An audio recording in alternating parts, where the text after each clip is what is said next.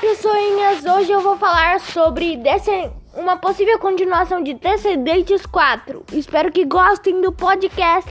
Tchau!